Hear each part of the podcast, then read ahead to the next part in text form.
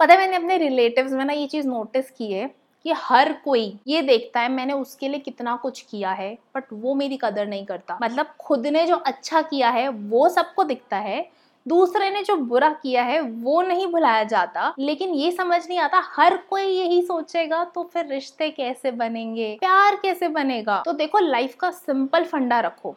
आपने किसी के लिए कुछ अच्छा किया, कर दिया। भूल जाओ, कोई ज़रूरी नहीं है। आप उसको बार बार बताओ कि मैंने तेरे लिए ये किया, मैंने तेरे लिए ये किया।